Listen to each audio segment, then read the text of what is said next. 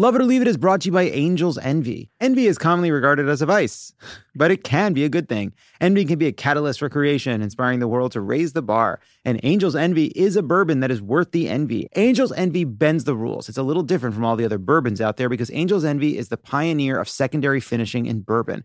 Angel's Envy is finished in port barrels, which adds a layer of complexity to the whiskey and gives it a unique and approachable flavor. Plus, Angel's Envy is one of the first full production urban distilleries in downtown Louisville. And whether it's for someone special or to bring to a housewarming party, Angel's Envy makes the perfect gift. These angels are so, eh, they have so much envy. With its unique bottle design, Angel's Envy bourbon finished in port barrels is sure to be the envy of any bar cart, too. Look for Angel's Envy bourbon finished in port barrels. Please drink responsibly. Copyright 2024 Angel's Envy, bottled by Louisville Distilling Company, Louisville, Kentucky.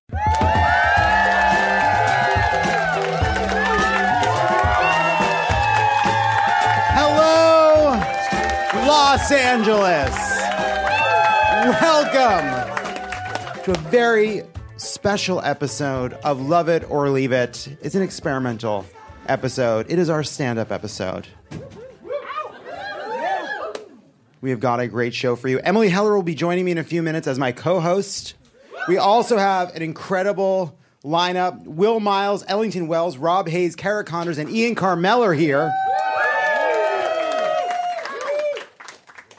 All right, this is the part on the card where it says I disassociate. Uh, something happened. So the other night, I took an Ambien at 9:45, and I did it the way you're supposed to do it. I took it, I put my phone down, I turned the TV off, turned the lights out, I lay myself to sleep. About 10:05, my phone rang and I answered it. The last thing I remember is the phone ringing. The last thing my friend remembers is my inviting her and her rabbi to a Seder. A Seder that doesn't exist. it wasn't her fault. She couldn't have known. She was calling on her way home from dinner, and I was on my way home from having been home all night. But that is not where it ends. And I'll just say that the rest of this I am piecing together using contemporaneous records and information I gathered in the days that followed. It turns out that after I hung up this phone call, or more precisely, I was hung up on, I did download OKCupid.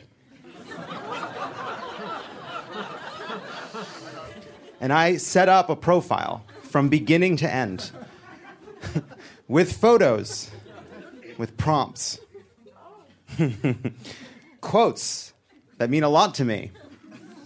I then began exploring the offerings. However, it appears I did make a mistake, which is I got the swiping direction wrong. Shut up. I'm just figuring all this out. And so when I woke up in the morning, I discovered a horror, which is that I had liked a lot of people I was not interested in. And all the people that I thought were cool, well, I'll never see them again. I did pay for premium. and I deactivated the account and deleted the app. The point is, I'm single. Shut up. It's fine. I told you this is going to be where I disassociate. All right. Let me ask you this. I'm 40 years old. More of a comment than a question. Uh, the last time I was single, my age started with a two. I'm telling you, it was a it was a pivotal 10 years. It was actually 10 and a half years, which is why it could start with a two and now start with a four. Here's the question. I want everyone to think about it, which is what is the range of ages I should be putting on my dating for now don't say anything, okay? Don't say anything yet. And remember, I'm not asking you for what you would say on Twitter. I'm not asking what you would tell people. I'm asking what you would say to God when you're alone with the app. Everyone have a range? Everyone have a low number and a high number? Okay, okay. I'm coming down. this is a safe space. Hi. Okay, everybody be cool. And don't change your number. Everybody keep it. 27 to 57. Ooh. You know why you're proud of him? You're proud of him because of how high the high number was. you permit the lower number because the higher number shows that you have depth. You have depth of character. Hi, how are you? Hi. What should my range on Hinge be? 35 to 55. And I'm 66 and single, so. Oh. So we're both out there. What's your range set to? I don't have a range. I'm done. I'll see you soon. We'll be there. We'll get there together. Do you have a sense of what the range should be? 30 to 50. 30 to 50? Everybody feel good about that? Okay. Okay. 27 to 50. 27 to 50. Now, let's talk about this for a second. Uh, here's what I'm feeling, and I felt it myself, and it's this. You all want me to set that lower number to 27. That's where you want me to set it, but you know it's a little bit wrong. It's a little too low. So, what you're doing to make yourselves feel better so you can fall asleep in your soft beds at night is you're having me set the high number high enough to justify setting that number to 27. Sure, you can go 13 down as long as you fucking go 10 up. 27 to 33. I'm just kidding. I'm just kidding. I'm just kidding. I'm just... No, I'm not. I wouldn't. I wouldn't do it. I wouldn't do it. I couldn't. I couldn't fall asleep if I did it. Obviously, but think about it, but not going to do it. because here's the thing about it, which is as I've discovered as a gay person moving through the world, it's that this is the curse of it, which is we bring the vulnerability and the heart of the straight woman to the dating world, but the kind of standards and broken minds of the straight man. One last point I'll make about this, which is um, one of the apps allows you to say uh, a fun fact you love. Does, can anyone here think of what a fun fact they love is? Do you have a fun fact that you love? Can everyone think of one? Can you think of a fun fact that you love? Does anybody have one? What's your fun fact? So um, Ralph's doesn't have an apostrophe because it was founded by two guys named Ralph. Ralph's doesn't have an apostrophe. Excellent. An excellent fun fact. What if I told you that this was the moment when I realized that there was no hope for me or maybe the world itself? when I saw a fun fact I love, and this person said, JonBenét Ramsey had undigested pineapple in her stomach when she died. That may be true, but I'll tell you what it's not. It is a fact. It's not a fun fact because it's about the autopsy of a murdered child. Please welcome Emily Heller. You're really setting me up to succeed here. Stop shitting on my fun JonBenét Ramsey facts. Uh, that fucking age thing was just the creepiest game of Sudoku I've ever heard anyone play what do you want out of life? That's the real question. You can't just put a number on it. There's always an older person in a relationship. You know what I mean? Well, like, no, of course, but that's the point. I, yeah. I, what I want is the person. You want the person and to I want, be 27. No, I don't no. want. I actually uh, don't yeah, want. You don't want that. I no. don't. No, I don't want you them to want to talk about where they were on 9/11. No, and they, they have need to, to look, remember it. I've said it once. I've said it a thousand times. The ideal person for me remembers 9/11, but not the Challenger explosion. That's perfect. I'm sorry.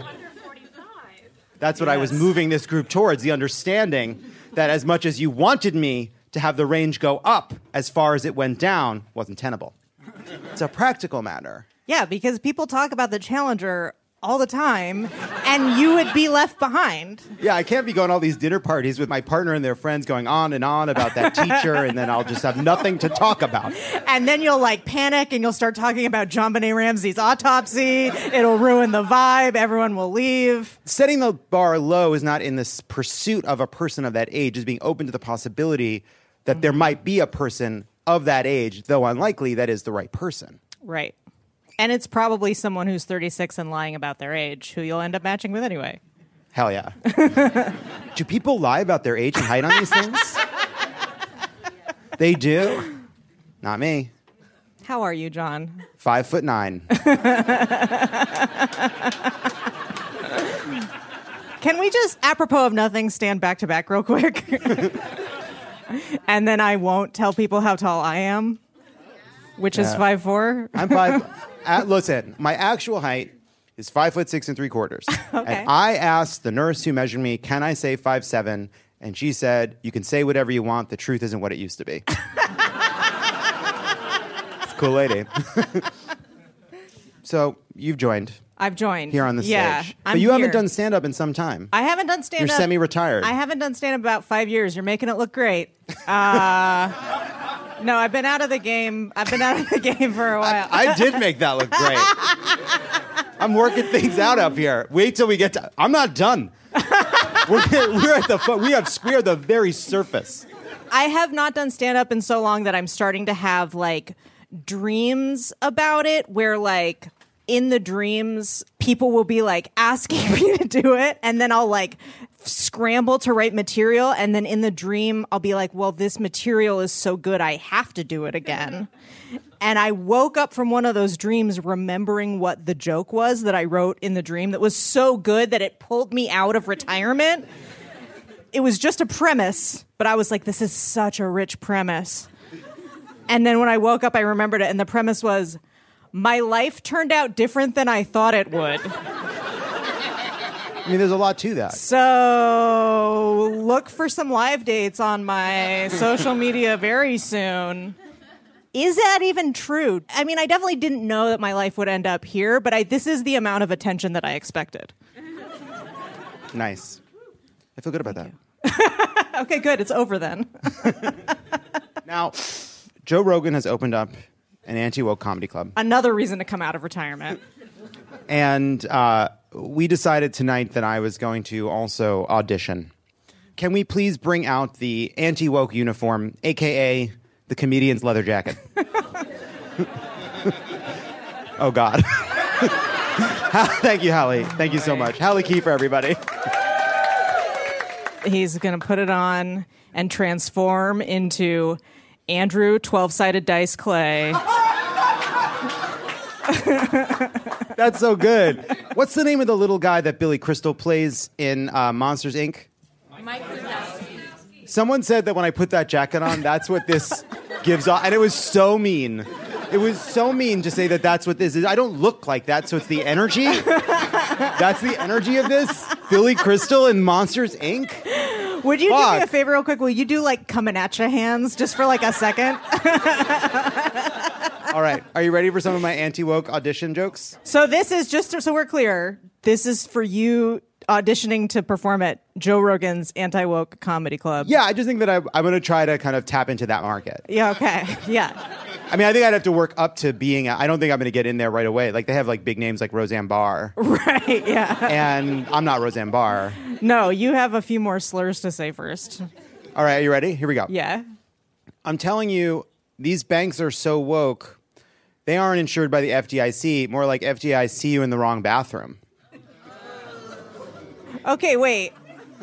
What? Is it a promise? Is it like a oh, see you in the wrong bathroom? Like that? Yeah. What does that mean in this context? The banks will see you in the wrong bathroom. That sounds like they're saying they also think it's the wrong bathroom. All right. Okay, sorry. I'll be more supportive. At the Gridiron Dinner last Saturday, two women experienced medical emergencies and received assistance from Dr. Fauci. Don't worry, Dr. Fauci knew exactly what to do. He put masks on the dying women and went back to eating his salmon. Arrest that man! I am a sucker for jokes that end with arrest that man. Me too. I love that one. I hate this jacket. I really It hate look- it. I mean, it looks so heavy. you look like uh, one of the transitional scenes in the movie Big, where we need to get this guy to a Zoltar machine stat. Colombian armed forces intercepted a homemade submarine off the nation's coast and found two dead bodies and $87 million worth of cocaine. Hey, what happened to the other $13 million of cocaine I ordered? asked Hunter Biden. All right. Huh? Yeah. This is good, huh? I think the more topical you go, the better, because then you Then what? then you can never keep working on the joke. you just get it perfect the first time, which you did. Don't worry, everyone. There's more where that came from. now let's get to this show. First, please give it up for the incredible Will Miles. Hi, Will. Hey, everybody. How's life? Come on, Los Angeles, how's life?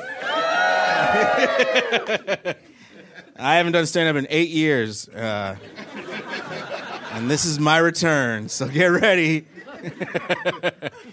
no, I'm kidding. It's been one year. But uh, I have a daughter, and uh, I think I'm passing down like shit that's not good.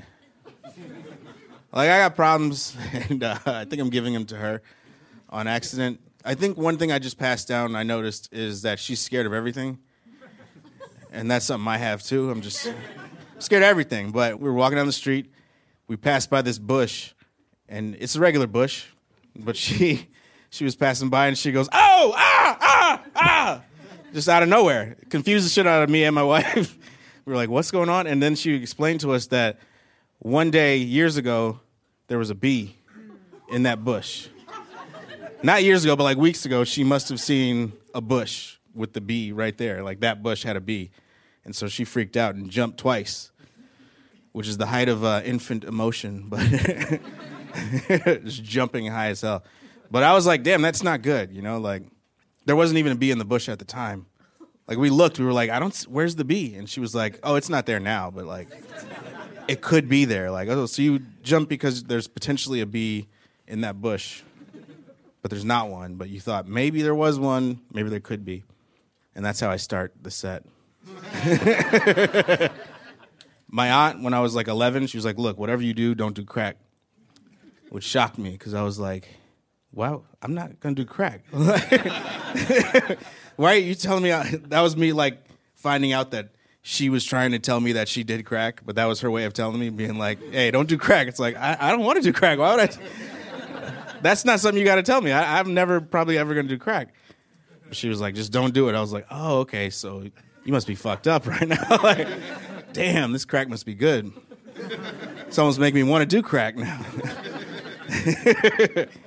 I heard Ten Crack Commandments. I didn't ever want to be on the other side of that. I want to, I want to be the dealer. I want to sell crack, figuratively. You know, that's the business motto. It's like, yeah, I don't want to do the crack. This other guy told me some useless shit on the street. I was just walking by with my wife. My wife and I just moved to a new neighborhood Uh, because you know, blowing up like you thought I would. And so we're moving in this new neighborhood. We live there now, and we were walking around in like our first week, and we're just walking around the neighborhood, being like, okay, what's happening here? And this guy walks up with his dog, and he passes by us, and he goes, "Oh, be careful walking around here. I got my ass beat right over there." and we were like, "What? Oh God, we just moved here. Like, I was told this was a safe area." what are you talking about? And he kept going. He was like, yeah, I got my ass beat right over there. I got fucked up. And we were like, damn, you got to tell us what happened instead of just going on and on about how much you got fucked up.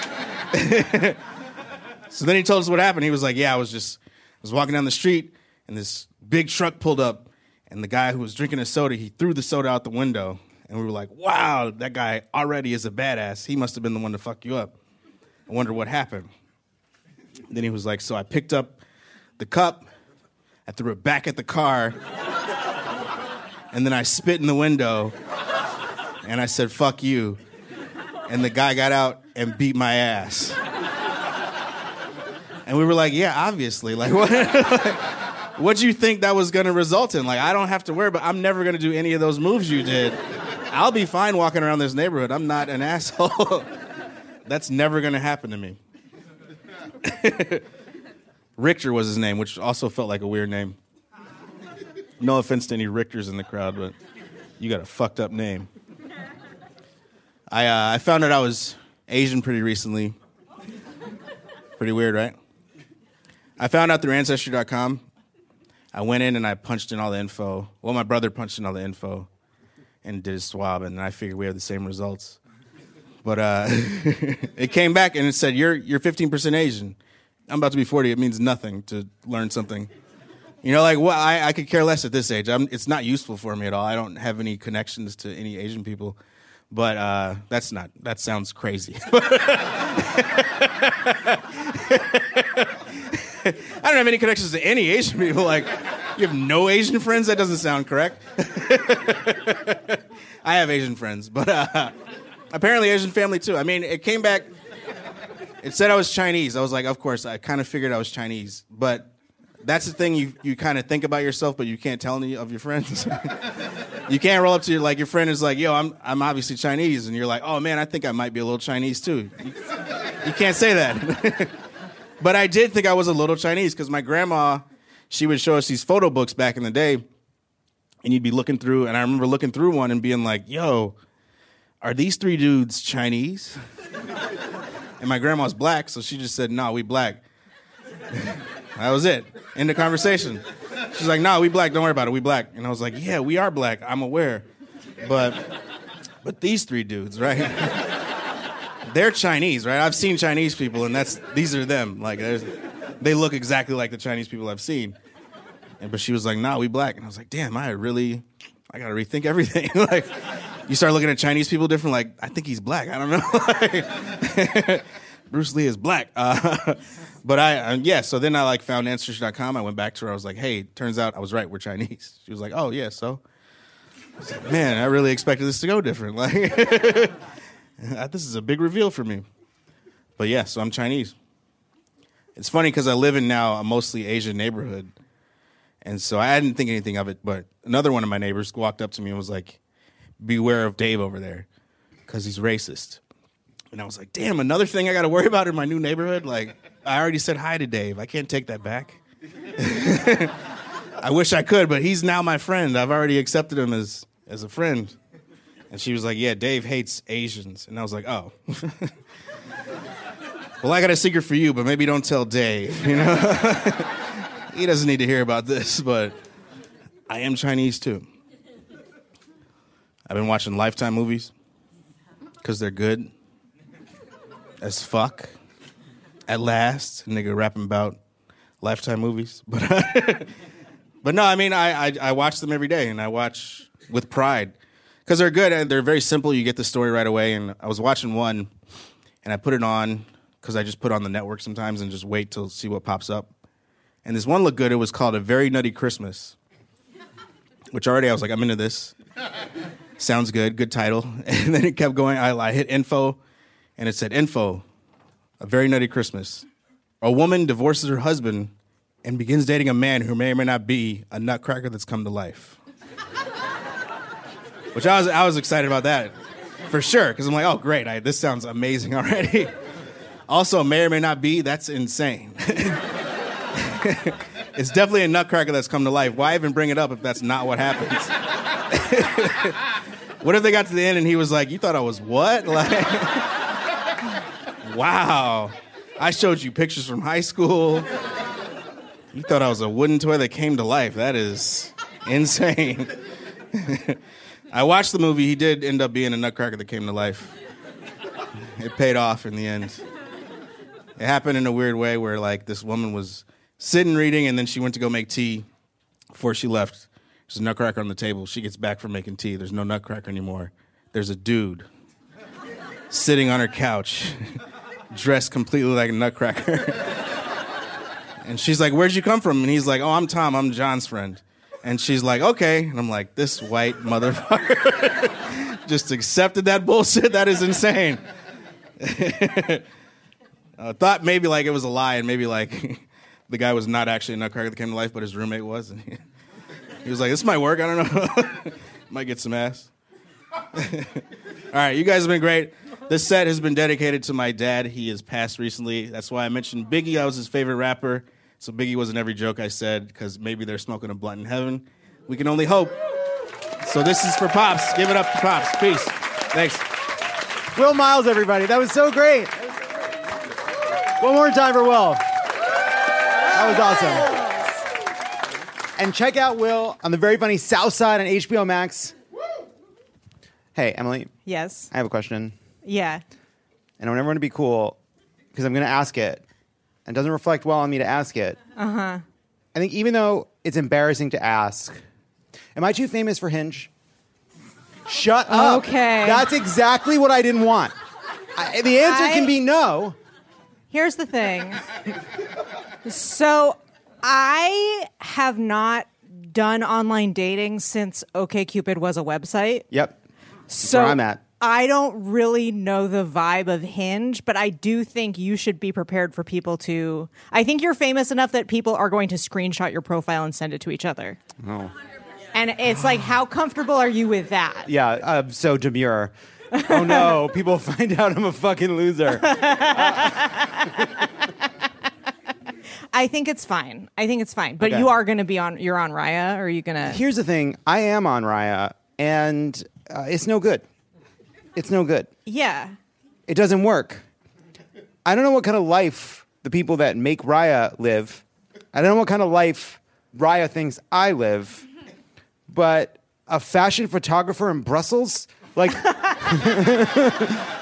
You don't want to take the- your PJ over there and just it's pop unbelievable. over, pop Uh, over for some stroopwafel and and just feel it out. It's like I'll get a profile. It's just like a shirtless hunk that says like visiting Mexico City from Milan. It's like, okay, What how do I fit into this?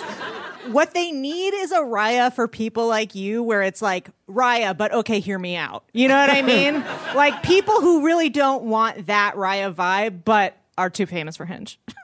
Something in between. yeah, is that what JDate is? There's another one. There's a one called Lox Club, and it's like Called what? It's called Lox Club. Lox Club? oh, like for Jews, For big, okay. Uh, for bagel eaters, if you will. yes. And and that one's like it takes all the private equity guys from New York that are on Raya and concentrates them. it's one place. It sounds horrible. Are- So you're doing more Joe Rogan jokes? Yep, here we go. Okay. Pretend I'm wearing the leather jacket. I couldn't physically be seen in it anymore. this past Sunday, the film Everything Everywhere All at Once dominated the Academy Awards, winning seven Oscars, including Best Picture. Everything Everywhere All at Once, more like alone in my basement watching Top Gun. So wait, in that joke, you're you're saying like I'm one of you, a loser. That's like the message you're sending to the like Joe Rogan people. Yeah, Okay. we like Top Gun. Yeah. You know, I have sort of had my own brush with cancel culture recently Tell me about it. Uh, because I tweeted a joke about Lady Gaga's Oscar performance of the Top Gun song, and Oh, I Let me yes, tell you. I saw what you did. I saw let you me step tell in it. you, I saw you step right in the it. wrath of the mob of the little monsters. Unlike other woke mobs, these ones are very comfortable calling you fat. Do not tweet negative things about Lady Gaga for your own safety, is all I will say. And you're okay? You've made it through? I made it through okay. I think that if I felt bad about my body, I might not be, but I'm beautiful. Nice. Uh, they did a lot of posting of pictures I had posted to like try and own me. Like pictures where I was like looking stupid on purpose to be like, look at you. And I'm like, yeah, and Can you teach me how you do that? Because that's my Achilles heel. They've got me. They've got me. I, that's Right. why I can't cross any of You these can't people. cro- you I cannot am cross very the little vulnerable. monsters, yeah. Really, any group. they were they were like there were three different responses that were verbatim focus on eating and I was like, okay. That is what I'm doing right now. A professor at Loyola says the recent TikTok trend of pantry porn, in which people show off how tidy and organized their kitchen cabinets are, is actually steeped in white supremacy and traditions of sexism. That's right, guys. Showing off the hyper organized massive pantry filled with row after row of processed foods advertised to your children in your shiplap covered McMansion surrounded by nearly identical homes in a sprawling, unwalkable neighborhood as a means of seeking a kind of status that in your bones you know is empty means there's something wrong with this country?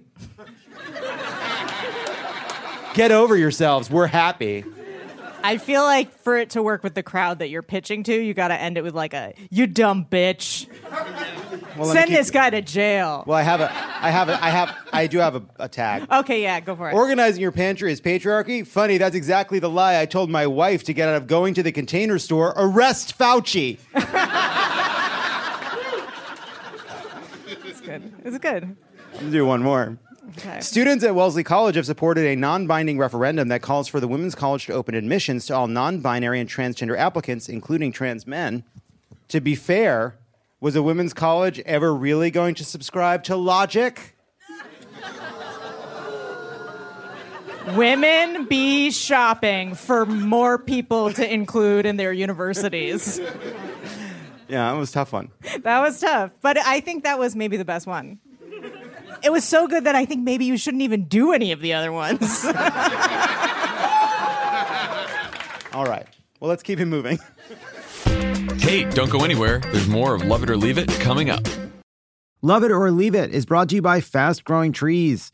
Did you know Fast Growing Trees is the biggest online nursery in the U.S. with more than 10,000 different kinds of plants and over 2 million happy customers in the U.S.? You can grow lemon, avocado, olive, or fig trees inside your home. On top of the wide variety of houseplants available, Fast Growing Trees makes it easy to order online, and your plants are shipped directly to your door in one to two days. And along with their 30 day Alive and Thrive guarantee, they offer free plant consultation forever. Mike Pence should have gotten one of those after election day. the experts at Fast Growing Trees curate thousands of plants for all climates, locations, and needs. Available 24 7, you can talk to a plant expert about your soil type, landscape designs, and how best to take care of your plants. The point is, I may not have a green thumb, but that's why Fast Growing Trees is perfect for me because it makes it so easy. Right now, they have some of the best deals online, like up to half off on select plants. And listeners to our show get an additional 15% off their first purchase when using the code LOVEIT at checkout. That's an additional 15% off at fastgrowingtrees.com using the code LOVEIT at checkout. Fastgrowingtrees.com, code LOVEIT. Offer is valid for a limited time. Terms and conditions apply. This show is sponsored by BetterHelp. What's the first thing you do if you had an extra hour in your day? Would you go for a run? Would you take a nap? Would you read a book? Would you show up for a friend? I mean, maybe I'd hang out with a friend. I don't know if I would show up for a friend. Well, okay. Good to know. Good to know. A lot of us spend our lives wishing we had more time. Yeah, we do, but at the same time, then you check your screen time on your phone and it's always like Ooh. six hours a day. Mm. I feel there's a lot of people running around playing busy, you know? Yeah, If you're on your phone for six hours, you could be less busy. You could be less Just put busy. your phone down. I'm, I'm a guilty as anybody. That's what therapy's for, to help figure out these problems. Put down your phone for an hour during therapy. yeah, you can't be on your phone during therapy. They hate it. but they can't stop you. It's your hour. Anyway, the point is everybody needs therapy. I need it. John needs it. Anyone else? Anybody else? no, that's it. Just That's the two it. of us Just need the it. two of us. And if you're thinking of starting therapy, give BetterHelp a try. It's entirely online, designed to be convenient, flexible, and suited to your schedule. Just fill out a brief questionnaire to get matched with a licensed therapist and switch therapists anytime for no additional charge. Learn to make time for what makes you happy with BetterHelp. Visit betterhelp.com slash love it today to get 10% off your first month. That's betterhelp, H-E-L-P dot com slash love it. Did you know that women make up 56% of law students? That's grounds for bragging rights at the dinner table for your conservative uncle who still thinks women belong in the kitchen. It's clear that the future of the legal field is female. So why are so many legal podcasts and reviews authored by men? Hi, I'm Leah Littman. I'm Kate Shaw. And with Melissa Murray, we are the hosts of Strict Scrutiny. Each week, we break down the latest headlines and biggest legal questions facing our country through the lens of diverse voices to give you expert views you won't hear anywhere else. Strict Scrutiny is your guide to the Supreme Court. New episodes drop every Monday, plus bonuses whenever the Supreme Court takes away another one of our rights. Make sure to subscribe to Strict Scrutiny wherever you get your podcasts.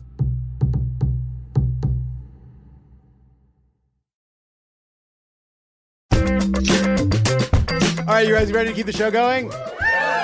Up next, please welcome to the stage the very funny Ellington Wells.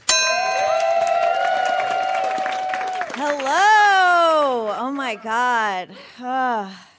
I really want to start telling you my jokes, but I've been really like stewing about something backstage. I sometimes nanny for a five year old, and today he told me that I don't know what a neighborhood is. And at first, I was obviously completely pissed off and wanted to strangle his little neck. Like, I obviously know what a neighborhood is.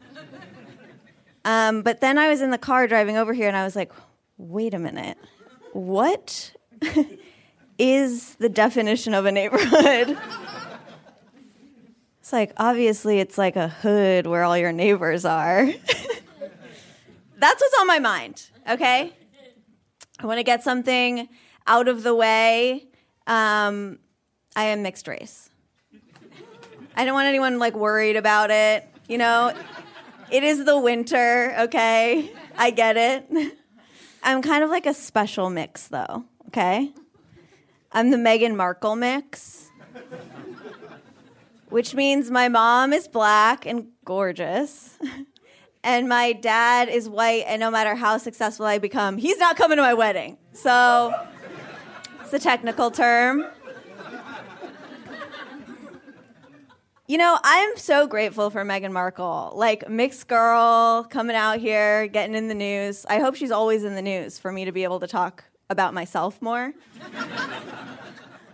Before that, like every Halloween, if I went to work without a costume on, people were like, oh, I get it, Rachel Dolezal. Like, I'm not wearing a costume! I grew up, I'm like really light skinned, but I grew up feeling really black. I grew up in Vermont. Has anyone ever been there? Has anyone here been there? Okay, okay, okay. So when you went to Vermont, you clapped. You've been? When you went to Vermont, what did you do there? I went snowboarding. Snowboarding, yes. Exactly. and you've been to Vermont? Yep. And what were you doing there? Hanging out on the lake. Hanging out on the lake. Another great camp. Another great another great example. So like Vermont, if you haven't been, is technically a white safe space. It's kind of an easy way to remember it. It's like if you want to do anything spiritually white, snowboarding, camping, socialism, Vermont. And I grew up with my mom, who is black. Cool. cool for you to shout at me. And I just grew up feeling really black. Like my mom and I, this is true. My mom and I were on the cover of the Burlington Free Press one time for celebrating Kwanzaa. Period. they were just like, look at these black people celebrating their heritage. Who taught them to do that? It's like a full page investigation. They're like, no, who's teaching them? Who? I grew up feeling really black, but now as I get older, I can feel the whiteness inside me getting stronger. Ooh. Pretty scary feeling. It's like every other day now I find a new Fleetwood Mac song I like. I'm like, okay, there's kind of a lot going on here. There's like a whole backstory. God, like the other day, this five year old told me, he was like, Can you spell traffic light for me? And I was like, T R. He's like, Stop. I'm saying traffic light. I'm like, Yeah, T R. He's like, Traffic light. It's C H. I'm like, I'm done with your ass. Okay. You do your homework, not me. I'm doing dishes. God, I do find as a millennial, it is hard to not date a DJ. Anybody else? I'm having a very hard time. There was like I was just like dating these guys, and I would vet them. I'd be like, "Are you a DJ?" They'd be like, "No, I'm a music supervisor." I'm like, "That feels doesn't feel right." I mean, obviously, calm down for a second. If you are stressed about what I'm saying about DJs, I'm only talking about white men. because if you're a person of color and you make a beat, you're a producer. Everybody knows that. Everybody knows that. Those are the rules. I don't make them. Kanye West does, and I just follow them. I just follow the rules. I don't know. I haven't dated in a while though. I stopped dating for like 2 years. Did you know that if you're bad at something, you can just stop doing it? I was like, I don't have to do this. So stop doing it. But I am wondering, like, people who are dating, are there still DJs out there, like, in the mix? really? so what you're telling me is that they went into quarantine for two years, and all they could do was think about what they're doing, and they still came out a DJ? Go back in there! Come out with an engineering degree, for Christ's sake. I stopped dating for two years, and like, I love it, highly recommend. But my friends are kind of like annoyed with me because I don't really have a lot to say to them when we hang out. They're like, "What's new with you?" I'm like, "My laundry takes forever. I don't know." My laundry takes a really long time. Does anyone else have that problem? Like laundry is too long? I realize that my laundry takes a long time because I have so many socks. And I have so many socks because my stepdad, Rick, gets me socks every Christmas from Costco.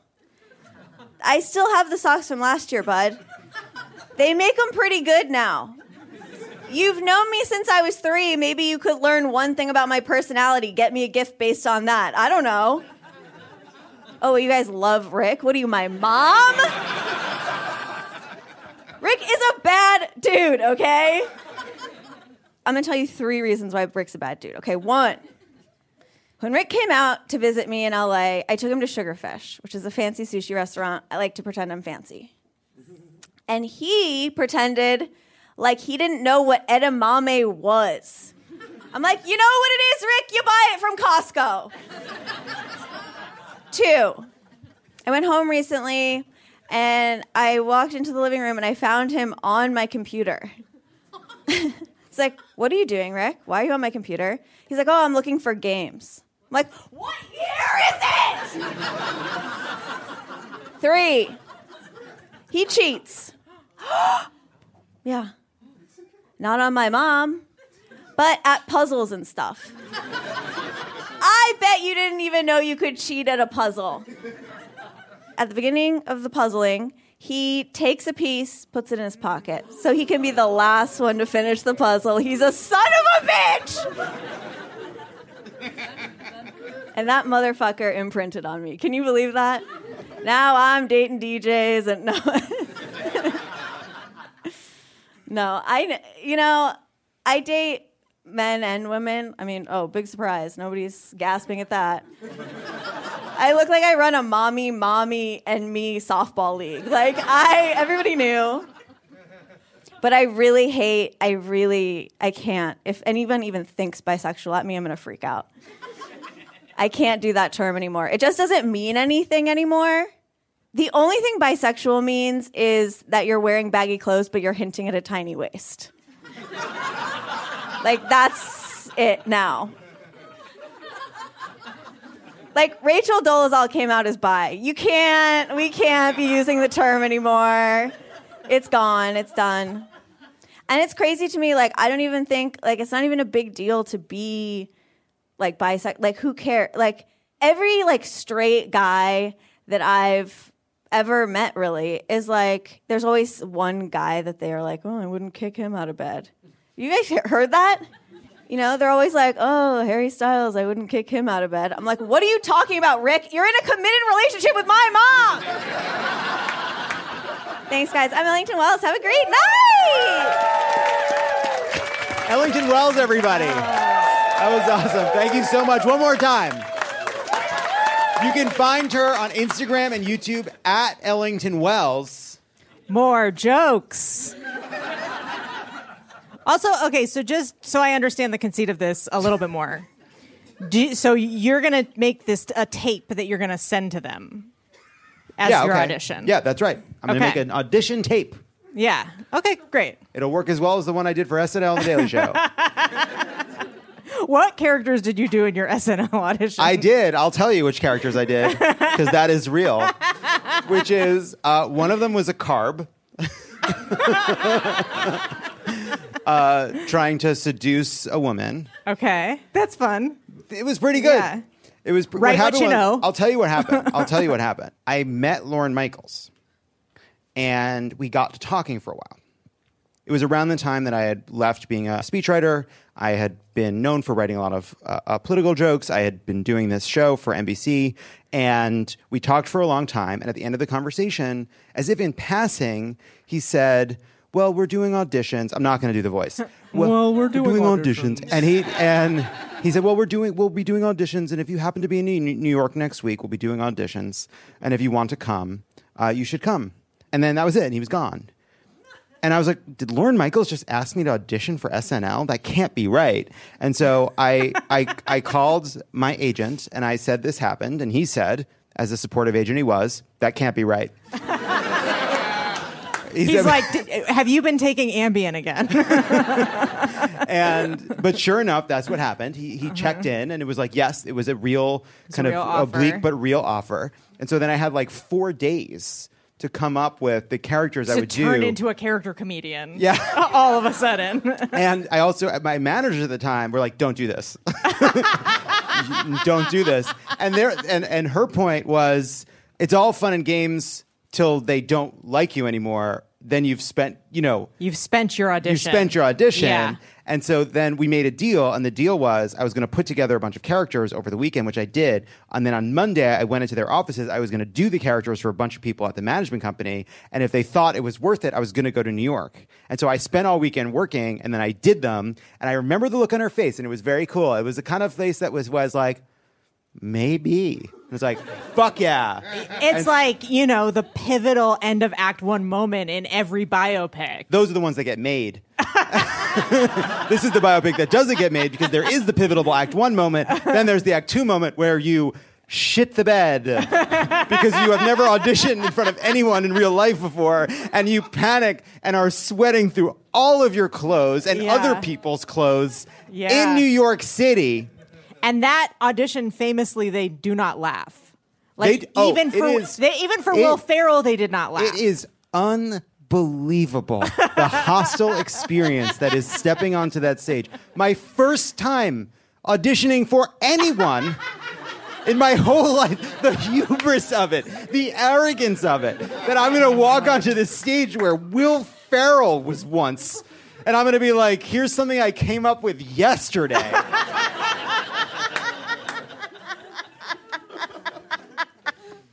One time, my agent sent me on an audition, and I'm like not an actor, and I was like, I don't think they want me for this because it's a, a men's role. And he was like, they're thinking of rewriting it and making it a lesbian, and I was like, I'm also not a lesbian, but okay. And so I just like I was like, there's no way I'm getting this. I don't know why I'm going. I'm not off book. Whatever. I walk into the room. Norman Lear is watching the audition. Norman Lear? Norman Legend Lear. Norman Lear? And guess what? What? I did not get the part. It was not a good audition. They went with a man. Oh no, did we talk too much and now you can't do any of those jokes? How about between now and when we come out again, you pick a really good one? Thanks, Emily. Let's keep the show moving.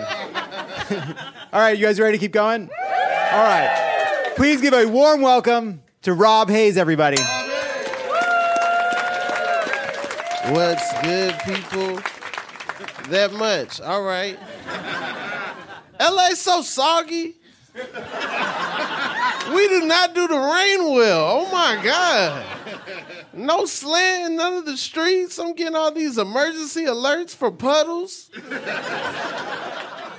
Just whole sides of trees on the ground. These palm trees don't know what's hitting them. I saw a palm tree the other day. He had his hand on his hips. This is like, what is going on here? What is happening?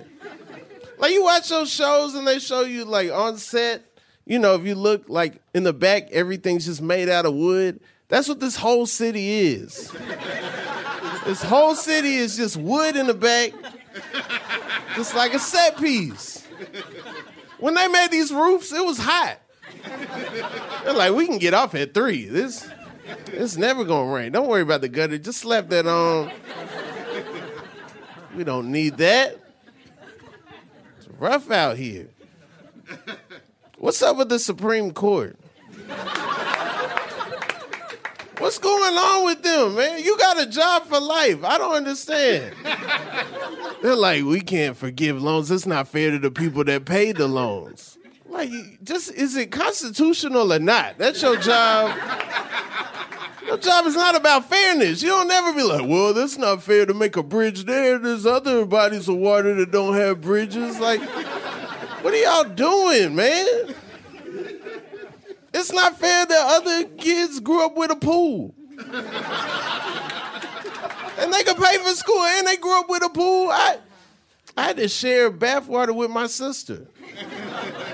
Don't use all that hot water, okay? Your sister got to take a bath after you. Like that's that's where I grew up. They don't even know about that bathwater struggle. When they get they school paid for. Now I pay the water bill. I'm like, how much does it cost to fill up a tub? That's the cheapest bill. Like everything is more than a water bill. Like how much was filling up a tub in '95? Cause y'all, y'all serious about that bath water. These kids don't know that struggle. They talk about fairness. What's not fair is that they call your name at the beginning of class to say that you got a balance. That's not fair. Like this is my last class, let me take some good notes. Oh, okay. Everybody here. No one had that stress. Everybody's like, "What are you talking about?" Oh, I never, I never thought about that. My name was never called. Okay. At the beginning of class, they call the names of everybody that's got a balance, and then you just sitting there like, "Man, this might be my last day here. I don't know if it's gonna work out." So messed up, man. They talking about fairness. I don't get it. Like when they went to college, it was so cheap. College was like $200 when they went. You could just save up all your change from going on field trips and pay for a year of school. Like, why are they tripping? They're employed for life, literally. Making all kind of rules about women's bodies and stuff. I don't think a man should make a rule about a woman's body. But I'm not a reliable source. Like I failed women's studies. I told my professor, I was like, I don't think it's a man's place to write about women's issues. she was like, that's no reason to plagiarize your final paper. I was like, what is plagiarism? Can you really own ideas? She's like, you should have wrote your paper about that. That would at least got a D. What's your favorite dinosaur? Everybody's got one. We don't ever talk about it, but everybody's got a favorite. We never met them, but we got favorites. Anybody? Anybody got one on their heart? Stegosaurus. You don't trust people. Like somebody might come behind me at any moment. I gotta have the sparks on my back. Ready with the spikes. My favorite dinosaur was the Brontosaurus. I like the Brontosaurus. But then we went around the class, and everybody in class that was man, they were all were like, I like the T Rex, I like the Velociraptor. And so then when it came to my turn, I was like, I like Velociraptors. That's where I learned who I am. I'm willing to switch up for the group. I'm not willing to be my real self by myself. A lot of people don't know who they are that early. I learned who I was real quick. I had a big brontosaurus at the house. It didn't matter. I was like, no, I like the T Rex. I want the short arms. I think that's cool. A lot of people don't know who they are, man. It's a whole online debate about whether people are corny, people are a square. I feel like us squares, we got to start taking it back. Who doesn't want to be a square? Square, that's perfection. Don't even talk about that. Square is short for perfect square. Who doesn't want perfection? Squares don't happen in nature. A circle, you can find that in nature. An orange, that's a circle. Your pupil, that's a circle. Your nipple, that's a circle. That's not special. You got two circles on your chest. A square, you gotta have math to have a square. You find a square on Mars, that means somebody's been there. You ever been to a concert on time? That's the kind of stuff squares do. You know the great conversations you could have watching them set up? Like, man, that speaker is huge. How, how are they holding that up? This thin little wire, that's amazing. People like, I don't want to be a square. What? I don't want to be with the square. What if I get in an altercation? Squares, we don't get into altercations. We film them. Who do you think's uploading those videos to Twitter? That's us. We got a full battery. Backup battery in our back pocket. I'm a philanthropist. I gave four dollars to Wikipedia. They only asked for three dollars. I was like, take this other dollar, make a link or something. Do something with that. Cause all these other apps, they always ask you for so much more money. That was like, yo, give me thirteen ninety nine, give me ten ninety nine, give me eight ninety nine. I'll give you some ads. Like Wikipedia is just like, yo, whatever you got in your pocket, I would really appreciate. Just whatever, you know. I appreciate Wikipedia. They stay in their lane. They never trying to do other stuff. Everybody else trying to do something else. You click an article, then there's a video that pops up. Like, no, not now. I'm at work. I am trying to read. Like, this, if I wanted to hit play, I would have hit play. Like, heck, y'all doing? They're never making content. There's nobody like, yeah, I'm head of programming at Wikipedia. we got a new channel, you know, we just working out the kinks. Y'all ever think about Mount Rushmore? I want to see a before picture. How do I know that mountain didn't already look like faces? How do I know people weren't walking by like that's the most Abraham Lincoln looking side of a mountain I've ever seen? This country's wild. They stole a country and then put faces on it. Like, think if you had a van and I stole it and wrapped it with my face. You'd be pissed off. If you see me at a red light, I'm just on the side of your van, you'd be pretty upset. You guys have been wonderful. My name's Rob Haze. Rob Haze, everybody. Rob Haze, everybody. That was great. Thank you so much. One more time for Rob. Don't go anywhere. This is Lovett or Leave It, and there's more on the way. It's 2024. We're facing another presidential election with huge stakes. You want to help. You don't know where your money will actually make a difference or how to figure that out. And sure, you love to take an edible and not think about it, but you can't because you do care. Let Vote Save America make it easy for you with their new anxiety relief program. Here's how it works. You set up a monthly recurring donation at the level that feels right for you, and Vote Save America will send 100% of it to the grassroots organizations and down ballot races that need it most. Then at the end of the month, they'll tell you where your dollars went. That's it. Set it and forget it. Vote Save America has already raised $52,000 in monthly recurring donations. Love it. That's great. From over 1,000 amazing sustaining donors who've signed up and trusted Vote Save America to make their dollar go further.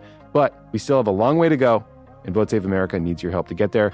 Sign up at votesaveamerica.com and enjoy your edible. Legal disclaimer paid for by Vote Save America, votesaveamerica.com, not authorized by any candidate or candidates committee. Reclaim your time now that you can listen to four weekly ads free episodes across Pod Save America and Pod Save the World. There's never been a better time to join Crooked's Friend of the Pod subscription community. The marketing people say that listening ads free saves you up to two hours of ad listening each month. Imagine the possibilities. You know what you can do with two extra hours a week? You can listen, Listen to, to more podcasts. Exactly. Ah, two more episodes. That's yeah. two more episodes. Yeah. Get more stuff in your brain. Yeah. Get more stuff in that We're brain. stuffing content in there like, Yeah, uh, like you're a foie gras. Become a member today. Go to crooked.com slash friends now to learn more. Did you know that women make up 56% of law students? That's grounds for bragging rights at the dinner table for your conservative uncle who still thinks women belong in the kitchen. It's clear that the future of the legal field is female. So why are so many legal podcasts and reviews authored by men? Hi, I'm Leah Littman. I'm Kate Shaw. And with Melissa Murray, we are the hosts of Strict Scrutiny. Each week, we break down the latest headlines and biggest legal questions facing our country through the lens of diverse voices to give you expert views you won't hear anywhere else. Strict Scrutiny is your guide to the Supreme Court. New episodes drop every Monday, plus bonuses whenever the Supreme Court takes away another one of our rights. Make sure to subscribe to Strict Scrutiny wherever you get your podcasts.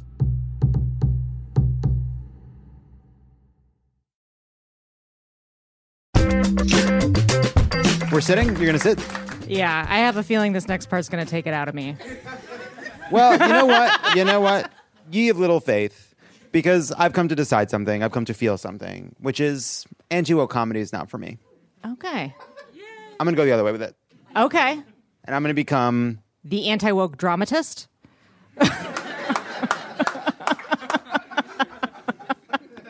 I want to make jokes that are so pure in their progressiveness. Right. I want to do things that people on Twitter be like, "Wow, I didn't realize AOC was a conservative until today." until I heard your humor. I thought I was progressive because I voted for Bernie Sanders with Elizabeth Warren as my second choice. But I realize now that he's a fascist pig. That's what I'm striving for. A statue of Christopher Columbus that was removed from Newark, New Jersey in 2020 has now been replaced by a monument to Harriet Tubman. With all due respect to Harriet Tubman, I don't think we should be laughing about the fall of an Italian ex icon. What? this is just shameless gaga pandering now. Conservatives like Ron DeSantis and Josh Hawley have been publicly blaming the fall of Silicon Valley Bank on, you guessed it, wokeness. Folks, with an X, it's working. First, we got the M&Ms, then a regional bank. Next, we take down capitalism and our real enemy, the family.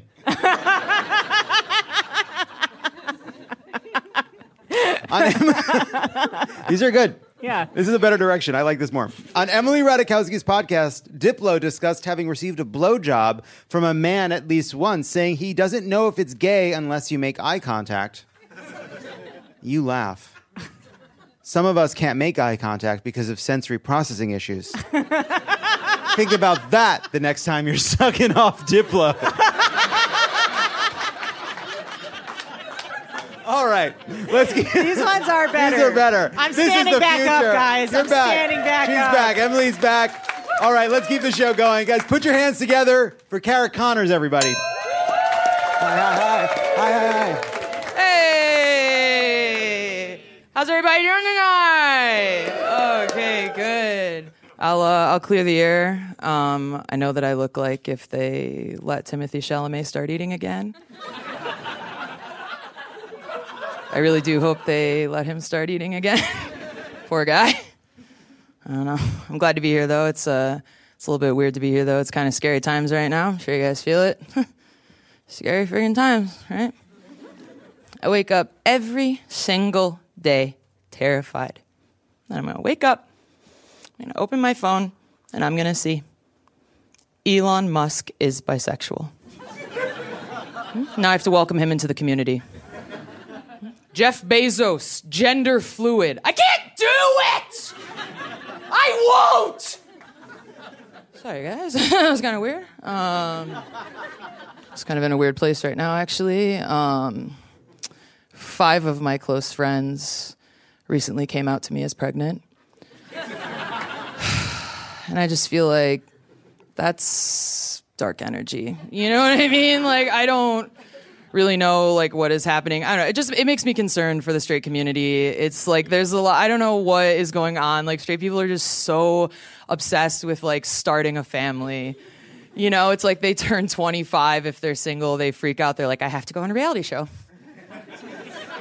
Right? They're just like I have my real estate license, you know? I my dad got me this condo and I just I now I want to find my man. I to find my co-pilot. Where is he? Where's my co-pilot? I want to build an empire. What is it with straight people and their desire to form LLCs with their partners? It's a very disturbing trend. I don't know. I kind of have like controversial opinions about the topic though. Um, like I actually feel that if you are a man and you impregnate a woman who's under the age of 30, um, I think that you belong on the registry. Some of you guys are like Bed Bath and Beyond, or like what? the sex offender registry. It's like we don't even we don't even let these women have a childhood anymore. So if you can't take the heat, get out now. Because I got, I'm freaking, you guys might not know this, freaking bad boy of comedy up here. got tons of controversial opinions. You guys want to hear some of them? Controversial opinion number one cats! Don't like them. Yeah. I know. Thank you. If you guys don't think that's controversial, saying that in my community, I could be killed. I don't know. you guys actually understand. I love animals. I love animal. I just don't. I feel like cat people are always trying to convince me. You know, they're always trying to convince me. They're so cute. They're like, oh, oh, he's he's making biscuits. he's making biscuits. Oh, the biscuit factory's busy today. And I'm like, well, I'm fucking bleeding. Sorry, guys. Got a lot of controversial opinions, man. Camping. Camping! right? Thank you. We all stop collectively agreeing to lie about that. Camping fucking sucks. When I get invited to go camping, this is all I hear. Oh, goody! You mean I get to spend eight hours on a Saturday packing up my car with a worse version of everything I already own in my house right there? Oh, oh, oh, oh, and then I get to get in my car and drive to a parking lot full of Trump flags and sleep on razor sharp rocks. Wait, wait, wait, wait, wait, please. Can I brush my teeth with a water bottle, please? Please. My night won't be complete. I want to brush my teeth with a water bottle and then freeze my dick off. You can, you can, but first, we have to clean dishes for 10 hours. So relaxing, right? Come home every time I go camping, I come home so relaxed. Oh, God, that was great. Whenever I talk about this, I always get some angry ass dyke coming up to me at the end of the show. Gay people can be homophobic, it's okay. If you don't didn't know that I was gay by now, I'm like actually really scared for you. But there's always some just like Subaru'd out, you know, decked out tearaway pants dyke coming up to me. Oh, so you don't like nature? Uh, it's kind of sad. Well, it's kind of sad. I guess you don't like nature. Well, you've never been with my family because my family, we actually have a spot. Yeah, we actually have a spot. It's pretty great. It's like, I don't want to go to your spot. I have an apartment, you know? I live in a studio apartment with my Gen Z girlfriend. Okay. no, I love it. It's awesome. It's a studio apartment, but functionally, it's kind of more of a TikTok content creator house. Uh, it's pretty fun. We make it work. We actually live inside of a ring light. no, it's great. It's great. I don't mind like living in such a small space. Like the only thing that can be challenging is it can be challenging if you're a couple and you live in a studio apartment. It's hard to sort of invite friends over and then kind of not make it seem like you're trying to approach them for a threesome.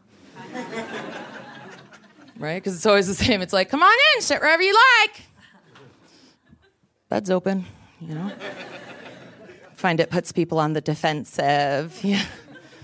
And then sometimes we are approaching our friends for a threesome, so it gets a little bit confusing. That's where boundaries are so important. I go to therapy. I do love going to therapy. I love talking about therapy on stage because some people get immediately super defensive. They're just like, I don't need it! okay. I wasn't talking to you directly. I do love therapy though. I just feel like 50 minutes a week is not really enough, right? It's always the same. It's like you get in there, the first half of your session, you're catching them up on your week and all the bullshit. And this person said this, and this person said that, right? And the second half, I like to run my set. it's my time. She always says that. It's my time. I um I'm not much of like an impressions person, but can I actually just do like one quick impression for you guys? Okay, cool. Thanks. Uh, this is my impression of every therapist I've ever met.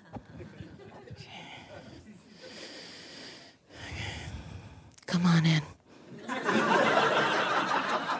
That's it, guys. That's the whole impression. Thank you.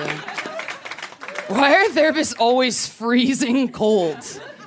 What is it about like empathy and an inability to maintain your core body temperature I'm serious. Like my therapist is always like I come in, she's wearing like 11 scarves.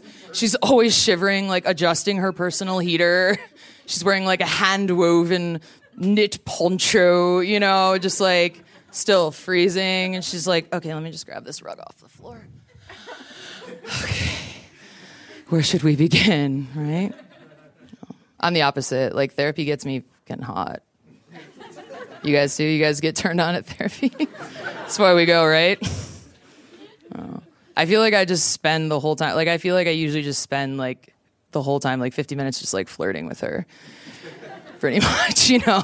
There's no one's approval that I want more my therapist. Or I'm just like flirting with like all. I'm just like. I mean, for context, like she's also like a really like cute lesbian, and so you know, it's like uh, there's tension. Yeah. Um, I don't know. I don't take it that seriously. I think that's my problem. Like I'm always just like joking around, you know, the whole time. I'm just, it's like joke city in there, you know. I'm trying to get her to laugh. I'm like, do you mind if I sit in your chair? You know, like anything. Like maybe I could take some notes today. You know, like anything, anything. I'm like trying to find the line of like what is inappropriate. It's like, oh, you're right. That's not funny. I shouldn't joke about that. you know. the whole time fucking joke city in there until the very very end when you get sort of that classic therapy cue you know they kind of lower their voice like okay so we're just we're gonna start wrapping up we're just about to the end we're just about to the end right I don't know what happens for me in that moment, but when they tell me that we're just about the end, something in my brain like switches off. Like this like switch just goes off. And I'm just like, say something crazy, say something fucking crazy, say something absolutely insane, say something. The next client's not coming in. You're, there's no way that your session is. I just, oh, I just never even fucking heard it before. I'm like, I, I want to be a horse. okay, we are gonna start with that next week. You guys have been a lot of fun. I'm Cara Conners. Thank you. Give it up for Cara, everybody. And you can see her weekly show, Straight for Pay, every Tuesday night at the Glendale Room. All right. Are you ready for? I'll do two more progressive jokes. All Okay, right? good. Really blow some minds. The Daily Beast reported this week that Ron DeSantis' potential presidential campaign is being dogged by questions about the governor's poor social skills and manners, describing awkward, stilted interactions with voters and a very strange story about how he eats dessert. Quote, during a private plane trip from Tallahassee to Washington, D.C. in March of 2019, DeSantis enjoyed a pudding dessert by eating it with three of his fingers, according to two sources familiar with the incident. Now, look, I'm no fan of DeSantis, but I think it's shameful the way even progressives are mocking this neurodivergent king. Emily, you're sitting in front of pudding. Uh huh. What three fingers are you using to eat it? Wait, let's wait. Let's just, let's at the same time Okay. raise our hand or hands with the f- three fingers we're using for the pudding. Okay, you're gonna use three. I just want to say before I hold up my fingers, I've heard it's not gay if you don't make eye contact with the pudding when you do it. All right, ready? Uh huh. One, two, three. That's not true. You don't do the shocker. Come on. I couldn't even figure out how to do it. I Wait, messed thi- it up. this is the shock. that's this is, this is that's, it. that's how he eats the pudding. Are pudding. you guys impressed? Is this good podcasting? And finally, Joe Rogan's anti cancel culture comedy club, Comedy Mothership, opened last week with a lineup of canceled comedians, including Roseanne Barr, who released a new comedy special in which she said, My pronouns are kiss, my ass. I don't endorse everything Barr has said, but if that's how Kiss identified, we should respect ass wishes.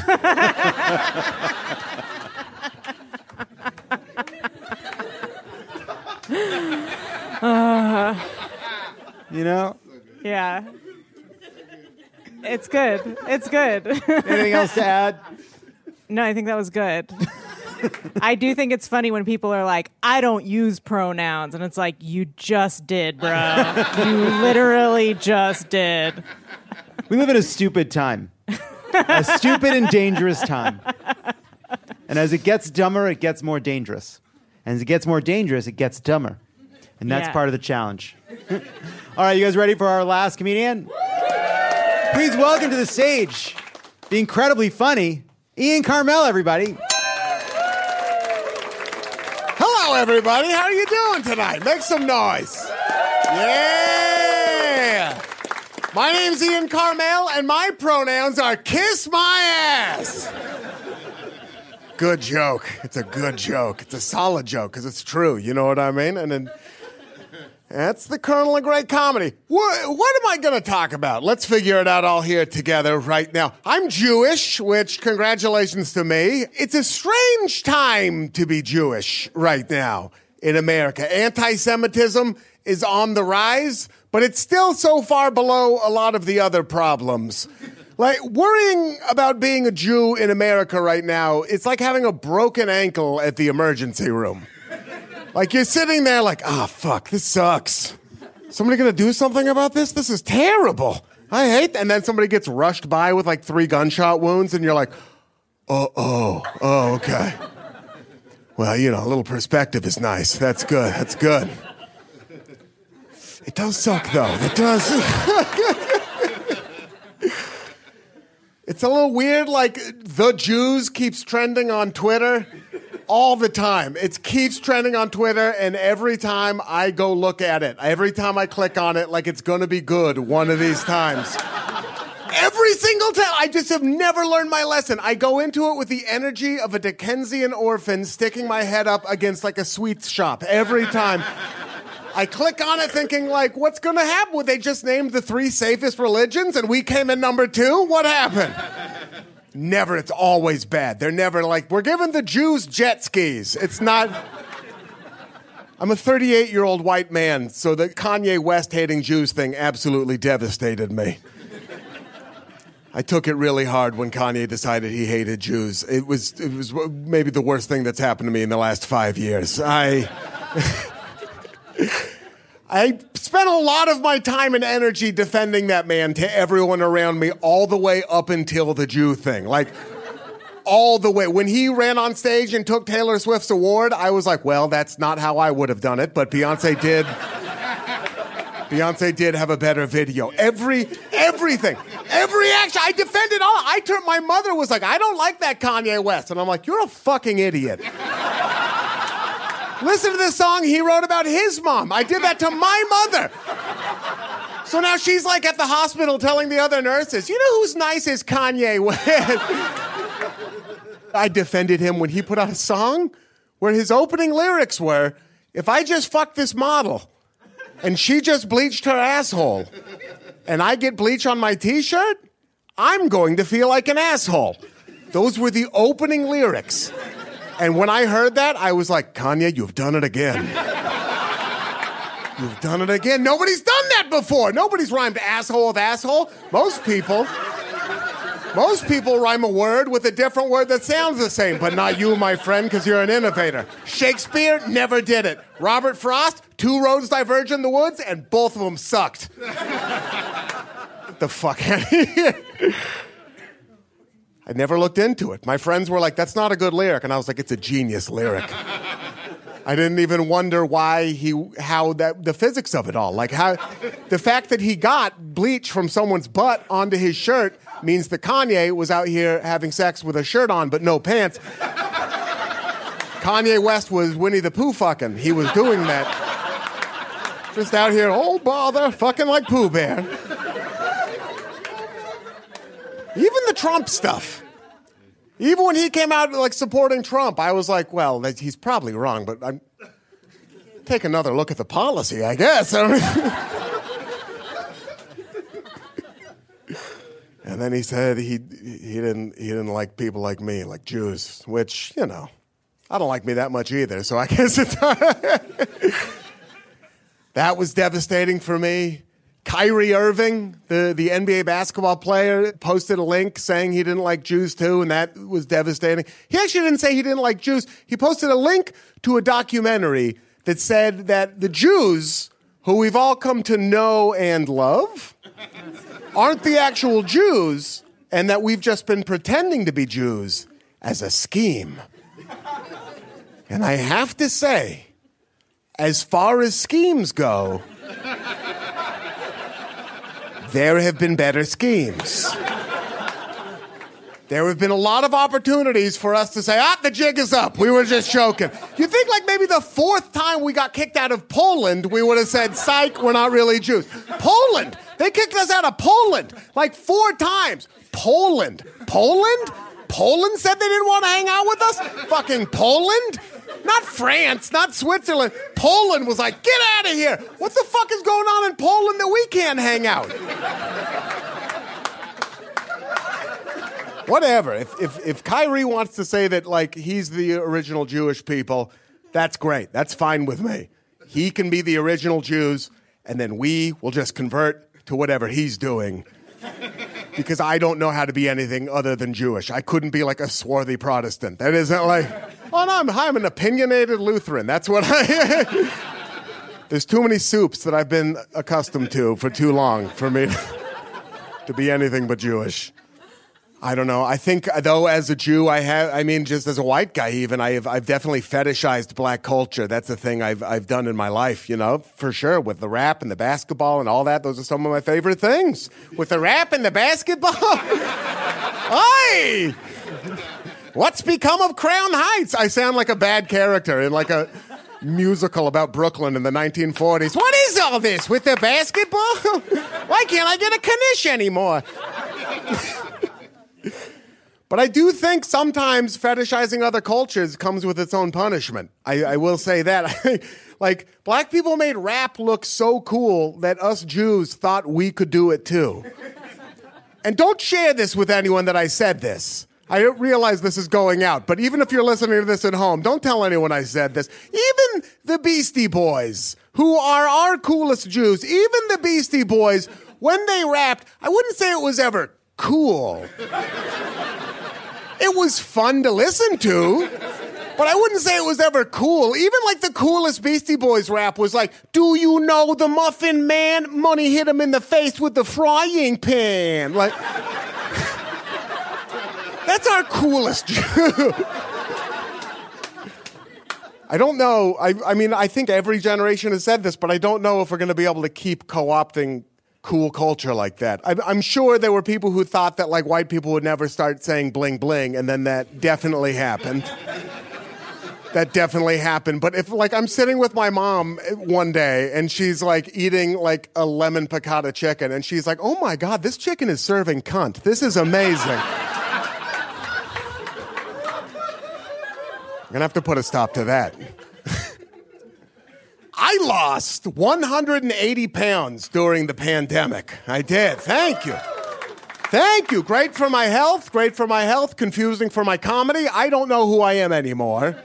I used to come up here and say ham sandwich, and I would get a standing ovation. It's weird because I don't feel different. I don't feel like a different person, but like I guess I look a little bit different, but I don't even think I look that different. Like when I was bigger, I used to look like I owned a deli, and now I look like I own a worse deli. I li- learned while I was losing weight that one of the big reasons that I, I had put on so much, an unhealthy amount of weight is that the, I have tremendous anxiety. I'm a very anxious person, and I never thought of myself as an anxious person, but I, I, when I was anxious, and I treated it by eating and, and, and drinking alcohol and just do, filling my body with as much as I could so I didn't feel things. And, and through, you know, like therapy and, and, and all that, I've learned that I have anxiety. And I never thought of myself as an anxious person. I always thought that like anxious people were like walking around spilling files, like, oh, the schematics to my flying machine. Like, And that's not me. I'm not like, I'm not a anxious people are chihuahuas. I'm a big dog. It said it on most of my shirts. I know I'm a big dog. But I am, I'm an anxious person. And one of the ways I've learned to deal with that is through meditation. I meditate every single day.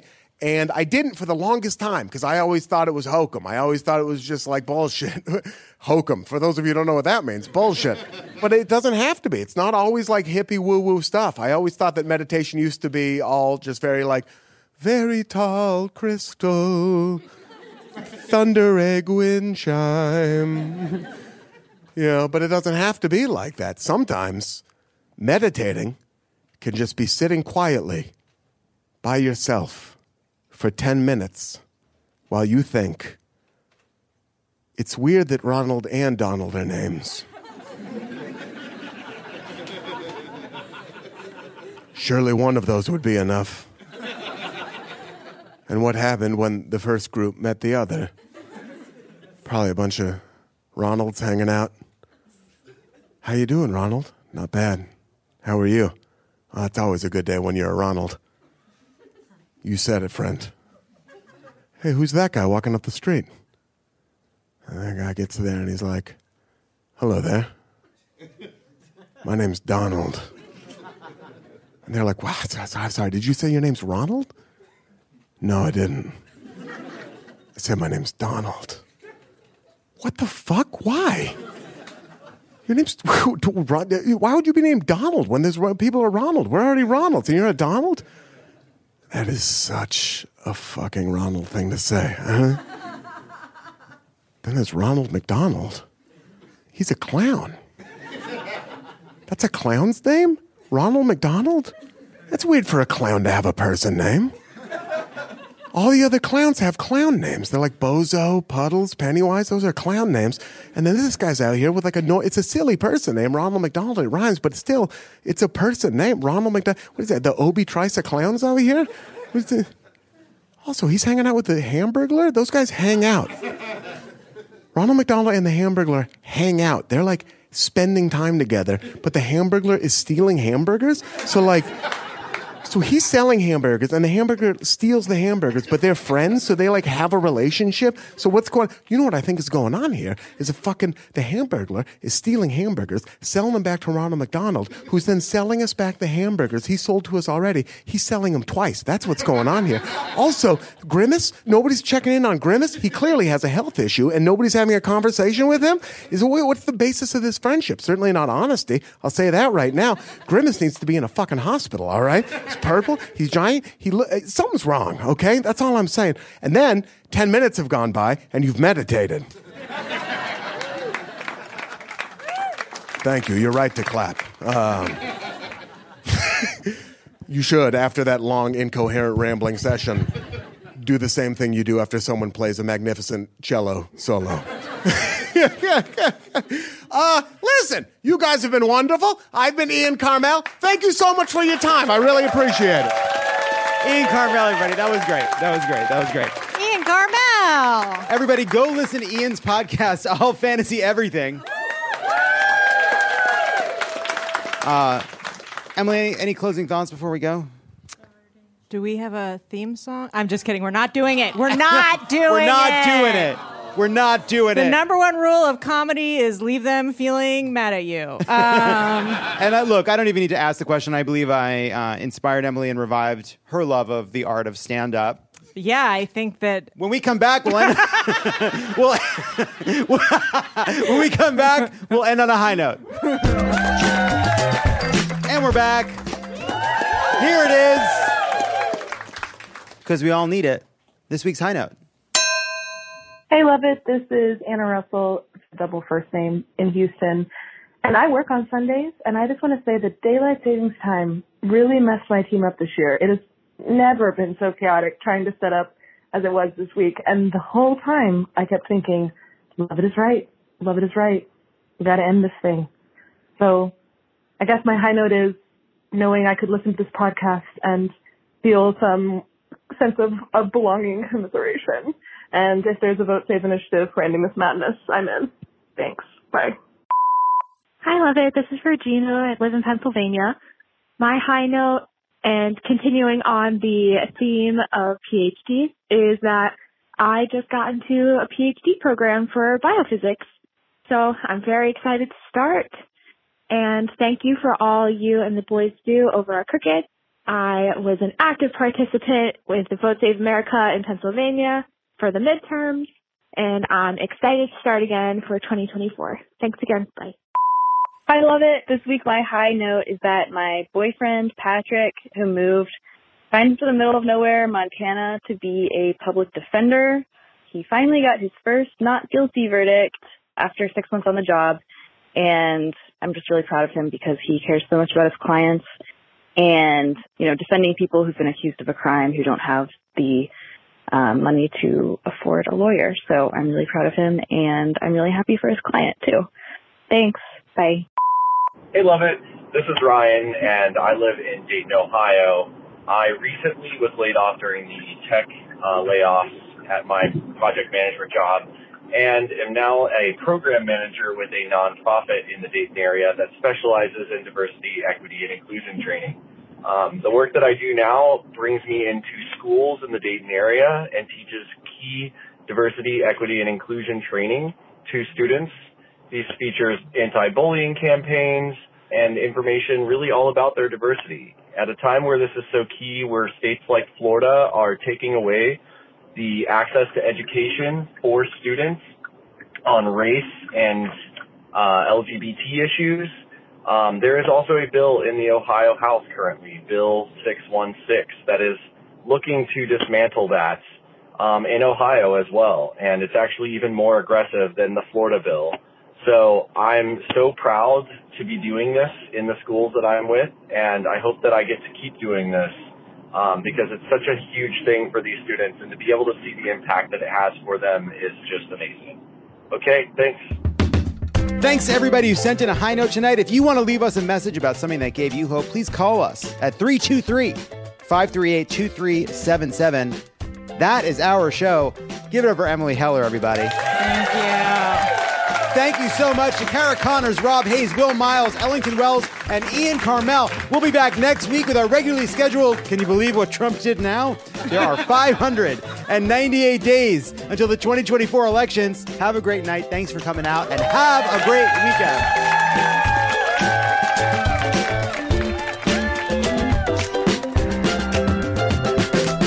Lovett or Leave It is a Crooked Media production. It is written and produced by me, Jon Lovett, and Lee Eisenberg. Kendra James is our executive producer, Brian Semmel is our producer, and Malcolm Whitfield is our associate producer. Hallie Keeper is our head writer, Sarah Lazarus, Jocelyn Kaufman, Pallavi Gunalan, Peter Miller, Rebecca Kaplan, Alan Pierre, and Chandler Dean are our writers. Bill Lance is our editor, and Kyle Seglin and Stephen Cologne are our audio engineers. Our theme song is written and performed by Sure Sure. Thanks to our designers, Jesse McLean and Caroline Haywood, for creating and running all of our visuals, which you can't see because this is a podcast, and to our digital producers, Zuri Irvin, Milo Kim, Mia Kelman, and Matt DeGroot for filming and editing video each week so you can. You can find those glorious videos at our YouTube page, youtube.com slash at Lovett or Leave It podcast. Who do we have to kill to get that name? Subscribe to Lovett or Leave It on YouTube for access to video versions of your favorite segments and other exclusive content. Don't forget to follow us at Crooked Media on IG and Twitter. And if you are as opinionated as we are, consider dropping us a review.